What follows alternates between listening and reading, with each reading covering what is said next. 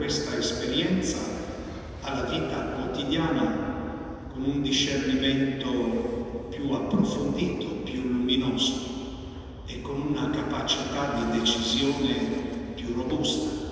E infine con la grazia, la gioia, la sorpresa di vedere la nostra vita finalmente capace di produrre quei frutti che il Signore si attende che noi stessi desideriamo. In questa lezione quest'anno ci guida l'Apostolo Giacomo con la sua lettera, che abbiamo visto essere una lettera composta da tante brevi ed essenziali omelie. E quindi la caratteristica di questo testo, e noi volentieri la riceviamo così, è quella della esortazione, cioè la parola della fede che diventa consolazione del nostro cuore, che diventa incoraggiamento, accompagnamento e sostegno.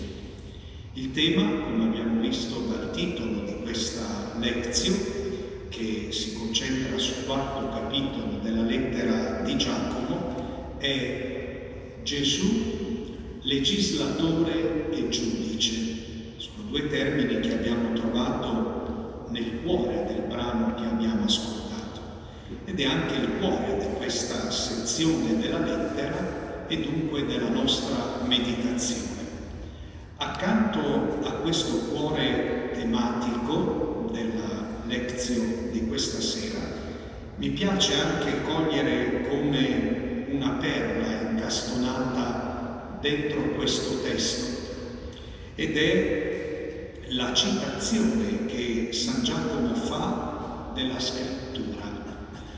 Fino alla gelosia ci ama lo Spirito che Egli ha fatto abitare in noi. Queste parole così ricche della tenerezza di Dio, della sua misericordia e ricche anche dell'esigenza che contraddistingue l'amore di Dio e ogni forma di amore autentico, sembrano un po' stemperare, o meglio, ben orientare le esortazioni piuttosto forti e decise che abbiamo sentito pronunciare dall'Apostolo Giacomo.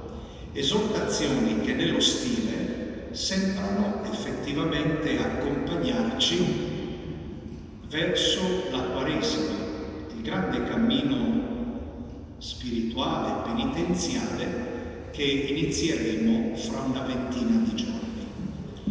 Allora, entrando nel tema, diciamo che questo tema ha anche dei riflessi molto interessanti sulla nostra attualità, perché il tema è quello della legge di Dio Abbiamo già visto come Giacomo consideri la legge. La legge è un dono di Dio. Negli, negli incontri precedenti ci siamo lasciati illuminare anche dalle parole di Paolo. Abbiamo visto come la legge sia stata donata da Dio come un pedagogo per portarci alla grazia di Cristo, per farci desiderare quel compimento che viene dalla grazia di Cristo. E San Giacomo delinea questa, questa meta legge della vita cristiana quando parla di perfezione. La lettera si apriva proprio così. Noi siamo chiamati alla perfezione, abbiamo detto non prettamente in senso morale come immediatamente la intendiamo noi, ma la perfezione vuol dire una vita che si completa, che si realizza e che si compie secondo il disegno di Dio, nell'obbedienza alla sua volontà. Questa sera Giacomo ci dice che Dio è il legislatore. Per dire questo usa un termine molto efficace, perché per noi legislatore ha un significato prevalentemente giuridico, cioè colui che scrive gli articoli di una legge. Quello è il legislatore, naturalmente, pensandoli e dandosi un obiettivo, si capisce. Il termine che usa San Giacomo è più intenso perché usa il verbo greco porre, che ha l'idea di stabilire. È per questo che dico ha dei riflessi interessanti di attualità, anche se naturalmente il contesto, l'approccio, la prospettiva è diversa, però è uno stimolo interessante per noi, perché spesso nel, nel nostro contesto culturale sentiamo abbastanza insistente, qualche volta noi anche con un po' di sofferenza, questa quasi contrapposizione tra la legge positiva e la legge naturale. No? Oggi tutti preferiscono parlare di legge positiva e come tale facendola derivare da, da altri punti di riferimento. Mentre invece la parola di Dio e naturalmente anche la dottrina cristiana che deriva dalla parola di Dio guarda alla legge nel suo significato complessivo, non soltanto alla legge antica, come ad uno splendore della verità di Dio. E non è una legge puramente teorica, anche se poi viene tradotta talvolta in norme, ma è una legge che prima di tutto vive di relazione una relazione che sempre ci precede nella gratuità del suo dono. È Dio che ci ha chiamato all'esistenza senza nostro merito, è Dio che nell'Antico Testamento dice al suo popolo io ti ho fatto uscire dal paese di Egitto, quindi ho fatto qualcosa per te e ora ti propongo un'alleanza con me.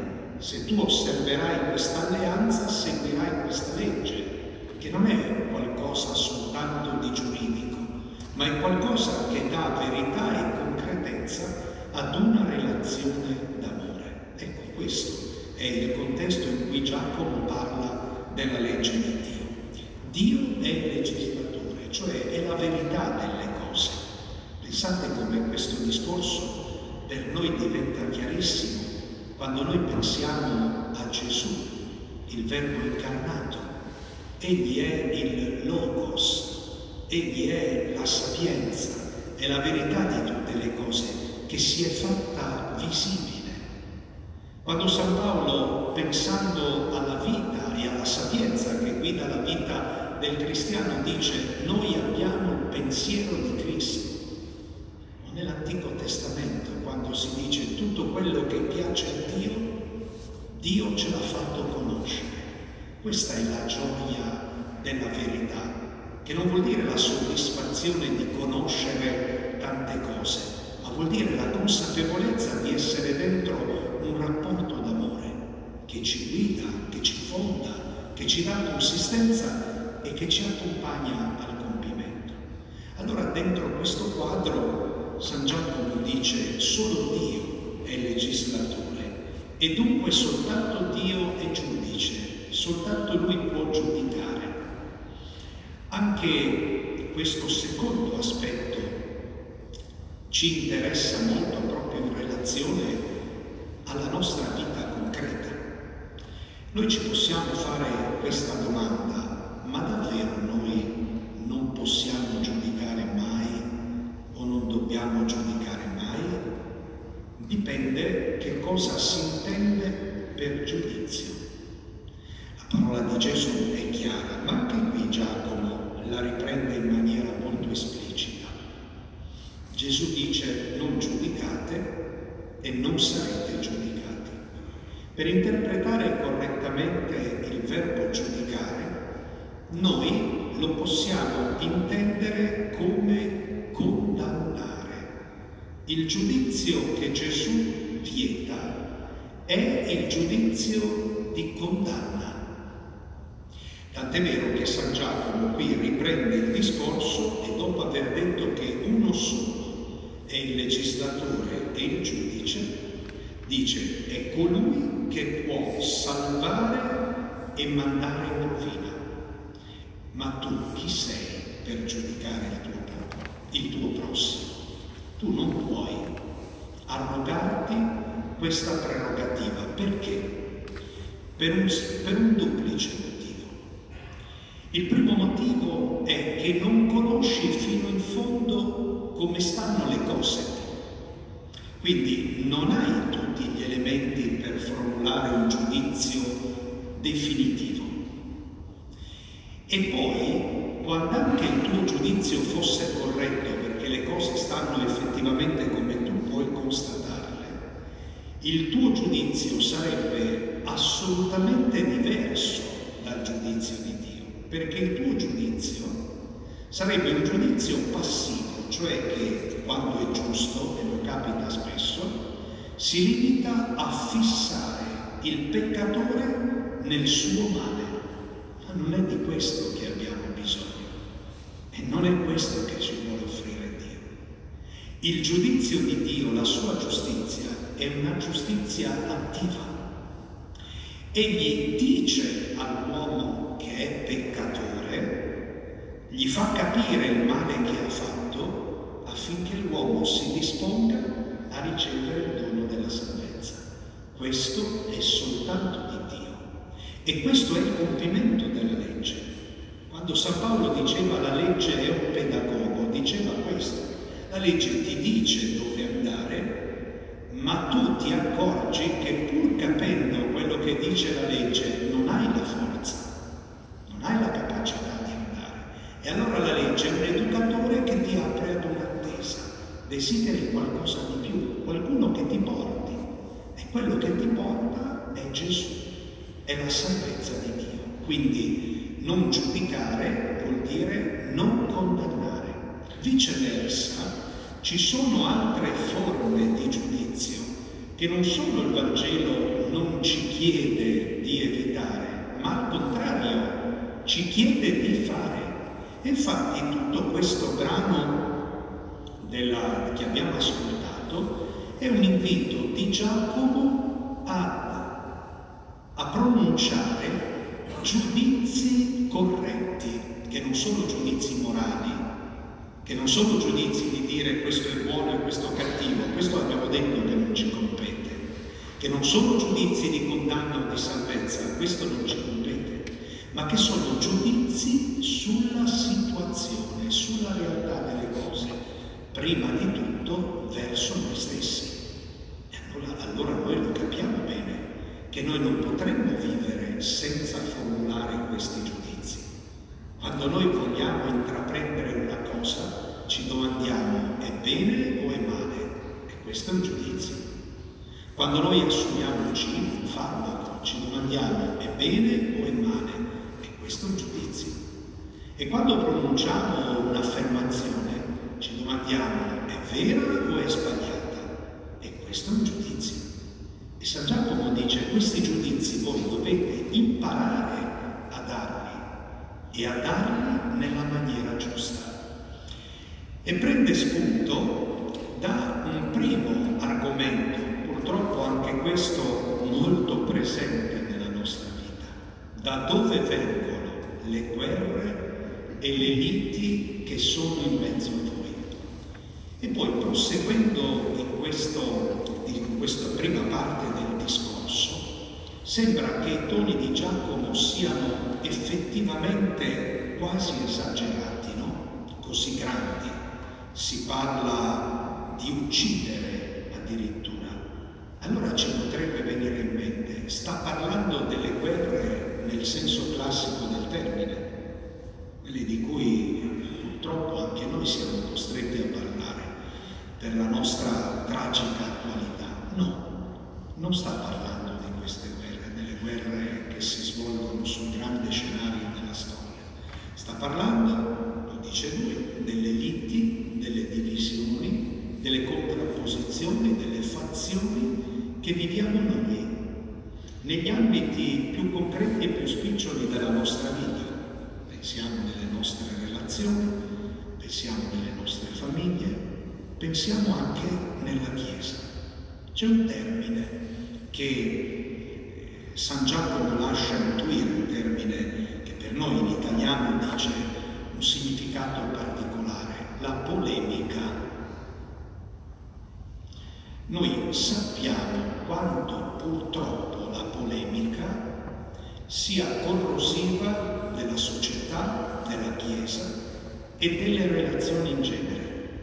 Ma il termine polemica in italiano da quale parola deriva? Da polemos, che vuol dire guerra. Allora la polemica, dice San Giacomo, non è il giudizio, non è il giudizio, il giudizio è un'altra cosa. Il giudizio è una valutazione attenta, obiettiva, impegnata delle cose. Ma perché voi fate polemica? Perché vi dividete? E ce lo suggerisce lui il giudizio. È un giudizio impietoso. Lettera agli ebrei dice che la parola di Dio è come una spada a doppio taglio che penetra nel profondo fino al midollo, nelle giunture. E questa parola di Dio che ci offre San Giacomo è davvero così. Dice le vostre divisioni, cioè la vostra polemica, che non è giudizio, vengono dalle vostre passioni che fanno guerra nelle vostre membra. Le passioni sono le voglie. Vengono dai desideri, aveva già spiegato questo all'inizio della lettera, quando siete tentati, ci dice Giacomo, non dite che siete perché la tentazione, cioè la prova, è naturale che accada nella vita, ci sono delle pulsioni, delle passioni, dei desideri che noi dobbiamo imparare a giudicare. Ed è dentro questa battaglia, la buona battaglia, che può insinuarsi il nemico, anche questo Giacomo lo cita. Il nemico è il diavolo, il diavolo vuol dire colui che tende insidie. Tu stai lottando per superare una prova e il diavolo ti fa lo scampetto. In che modo? Siete pieni di desideri e non riuscite a possedere. Vedete qui, sotto il termine desideri, a mio parere, si può tornare alla riflessione che facevamo prima circa la legge. Quando noi genericamente parliamo della legge nel senso biblico e anche nel senso naturale, guardiamo alla verità di Dio e di conseguenza alla verità delle cose. E allora questa verità diventa norma per la nostra vita se noi la accogliamo. Se invece noi togliamo il riferimento a quella roccia, perché molti salmi nella Bibbia paragonano la legge alla roccia, cioè a qualcosa che dà consistenza ferma, allora che cosa rimangono? Rimangono i desideri che sono fluttuanti, vaganti. Ed è il discorso che purtroppo oggi molti fanno quando passano da desideri, quando fanno l'equivalenza tra desideri e diritti. Allora la legge come si interpreta oggi? La legge si interpreta come un difficilissimo equilibrio che deve contemperare tanti diritti, che considerati così, poi non tutti sono veri diritti, ma su questo non ci soffermiamo, che considerati così inesorabilmente produrranno conflittualità. Quindi dice, se voi partite di lì, cioè dai desideri, dalle voglie e a tutti i costi volete arrivare, e non ci potete riuscire, perché non è nella verità delle cose, semplicemente, allora uccidete. San Giacomo usa questa parola grossa, noi diremmo mai, nessuno di noi qua dentro ha mai ucciso qualcuno. Ma ricordiamo cosa dice Gesù. È stato scritto non uccidere, ma io vi dico, se tu dici a tuo fratello stupido, sei degno della genna. Cioè non è soltanto la questione dell'offesa, è questione della intenzionalità della nostra parola cattiva. Vedete il giudizio, com'è chiaro e com'è profondo. Quante volte noi in maniera molto ipocrita, quando rompiamo una relazione, diciamo io non porto rancore perché è vietato. Questo lo dice la legge secondo l'interpretazione più superficiale. Io non porto rancore, quindi sono a posto con la legge. Però per me quella persona lì è come se non esistesse. Che cosa sto dicendo? Che per me è morto. Allora uccidete. Voi avete dei desideri, non riuscite a conquistarli e vorreste, pensate, desiderate, dite con le parole che gli altri dovrebbero essere morti. E allora siamo assassini. Quindi non è il caso di scomodare i grandi fatti della storia. San Giacomo dice le guerre vengono da dentro. Questo tra di noi. Poi c'è chi anche in mezzo alle difficoltà della vita dice no ma è Dio che non mi aiuta. Io chiedo ma non ottengo. Eppure Gesù ha detto chiedete e otterrete. E allora com'è? Ce lo spiega. Chiedete e non ottenete perché chiedete male. Che cosa vuol dire chiedere male? Ce lo spiega Sant'Agostino con un bel gioco di parole in latino. Dice, quando noi chiediamo e non veniamo esauditi è perché preghiamo male, mali Male vuol dire malamente, non nella forma, senza essere dentro quella relazione.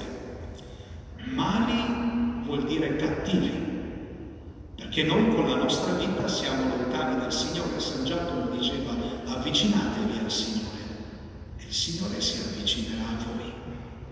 Oppure preghiamo mala, cioè chiediamo cose cattive.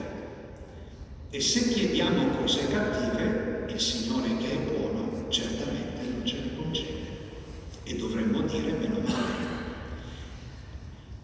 Quando chiediamo cose cattive, quali sono le cose sbagliate? Non necessariamente sbagliate in sé. Quando voi chiedete per spendere per le vostre passioni. Che cosa ci ha insegnato a chiedere Gesù nel Padre nostro? Sia fatta la tua e se invece tu nella preghiera incominci a dire a Dio che vorresti che sia fatta la mia di volontà, e allora stiamo uscendo da quella relazione. L'italiano traduce gente infedele, quindi scappa un complimento a Giacomo, gente infedele, ma in realtà il termine preciso chiama adulteri, adulteri, cioè traditori. Ma se siete dentro una relazione d'amore, abbiamo detto, ma non sapete che ci ama fino alla gelosia. Ma com'è possibile che dentro questa relazione noi desideriamo qualcosa per spendere per noi e non dentro quella relazione? E per giunta ci lamentiamo con Dio se non ce lo concede.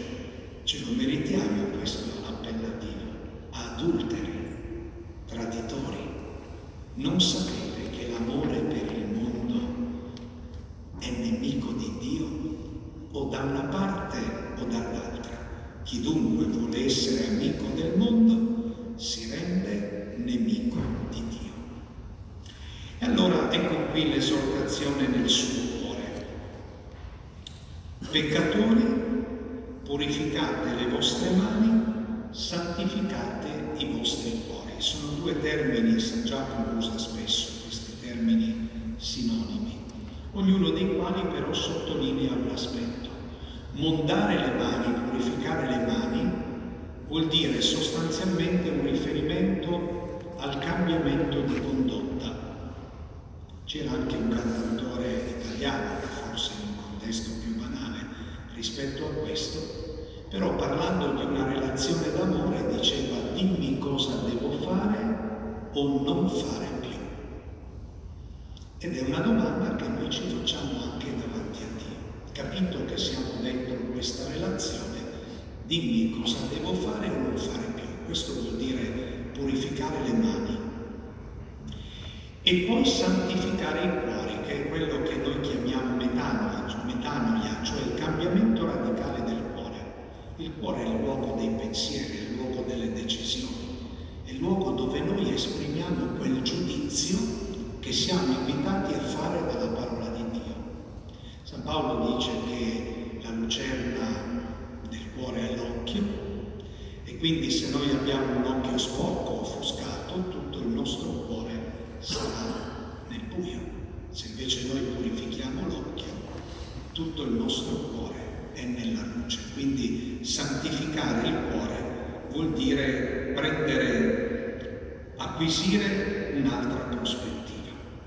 E finalmente, avviandoci alla conclusione, torna un riferimento concreto alle divisioni da cui siamo partiti. Non dite male gli uni degli altri, fratelli.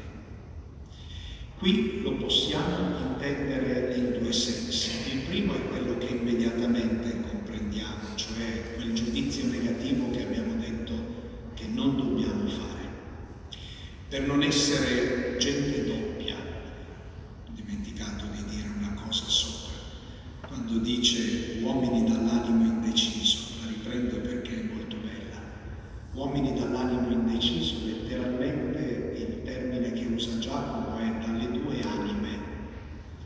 dire una persona bugiarda diciamo questo ha due facce, no? Più profondamente San Giacomo dice due anime. E due anime è come un mostro che ha due teste, poi da quale direzione va? Chiaramente c'è un fallimento. Ecco, tornando ai fratelli, non dite male gli uni degli altri. Il primo significato è quello che capiamo subito di non sparlare, di non dare giudizi di condanna, di non pretendere di essere noi la parola definitiva sulla vita e sulla condotta degli altri. Ma poi c'è un altro significato, in questo ci aiuta la parola di Dio, San Paolo, ad esempio nella lettera ai Romani, e nella lettera ai Corinzi, cioè i fratelli che vivono secondo la fede potrebbero essere esposti a un giudizio negativo da parte degli altri, o da quelli che non hanno la fede, o talvolta anche all'interno della Chiesa, della comunità Corinto, se ricordate, l'abbiamo visto insieme l'anno scorso, si verificava questa tensione coloro che ritenevano di avere una scienza superiore e quindi in nome di quella scienza giudicavano gli altri e li umiliavano.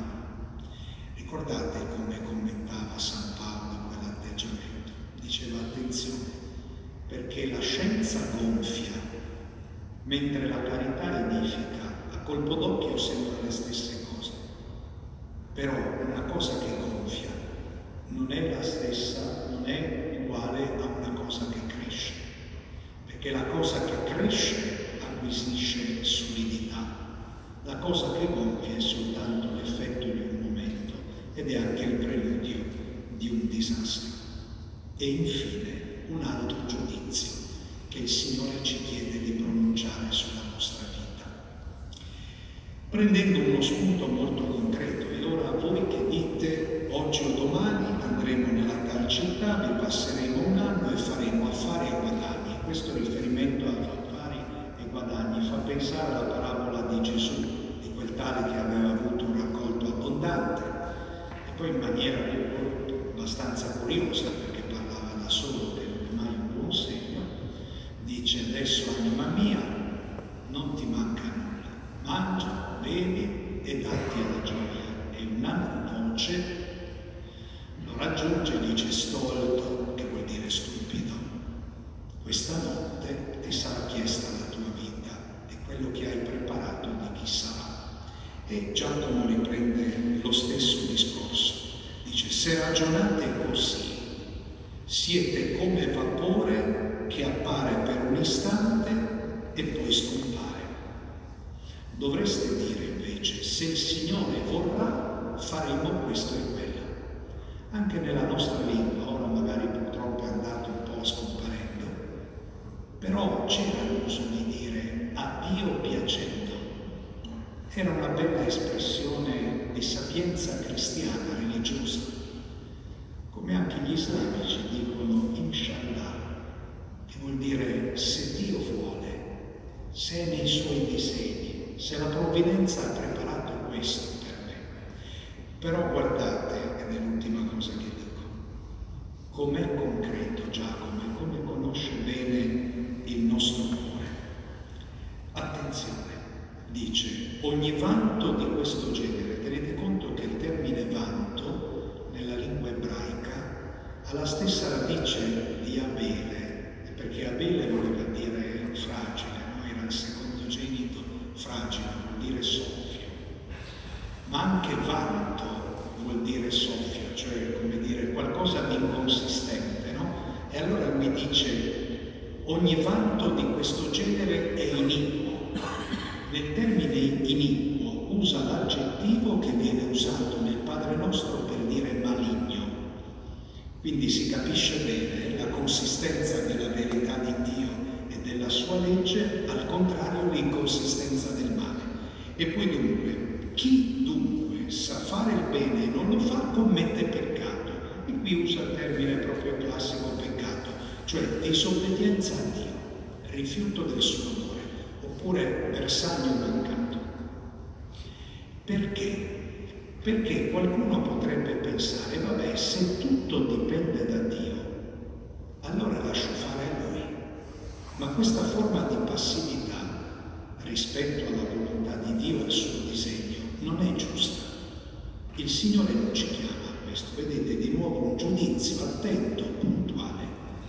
Si dice proverbialmente, fai tutto come se tutto dipendesse da te, ma convinto che tutto dipende da Dio, che non vuol dire 50 e 50 perché se facciamo 50 e 50, quando poi le cose non vanno bene, è troppo spontaneo noi dire ho chiesto ma non ho ottenuto, che è il discorso di prima. No, non è 50 e 50, è insieme 100% io e 100% io.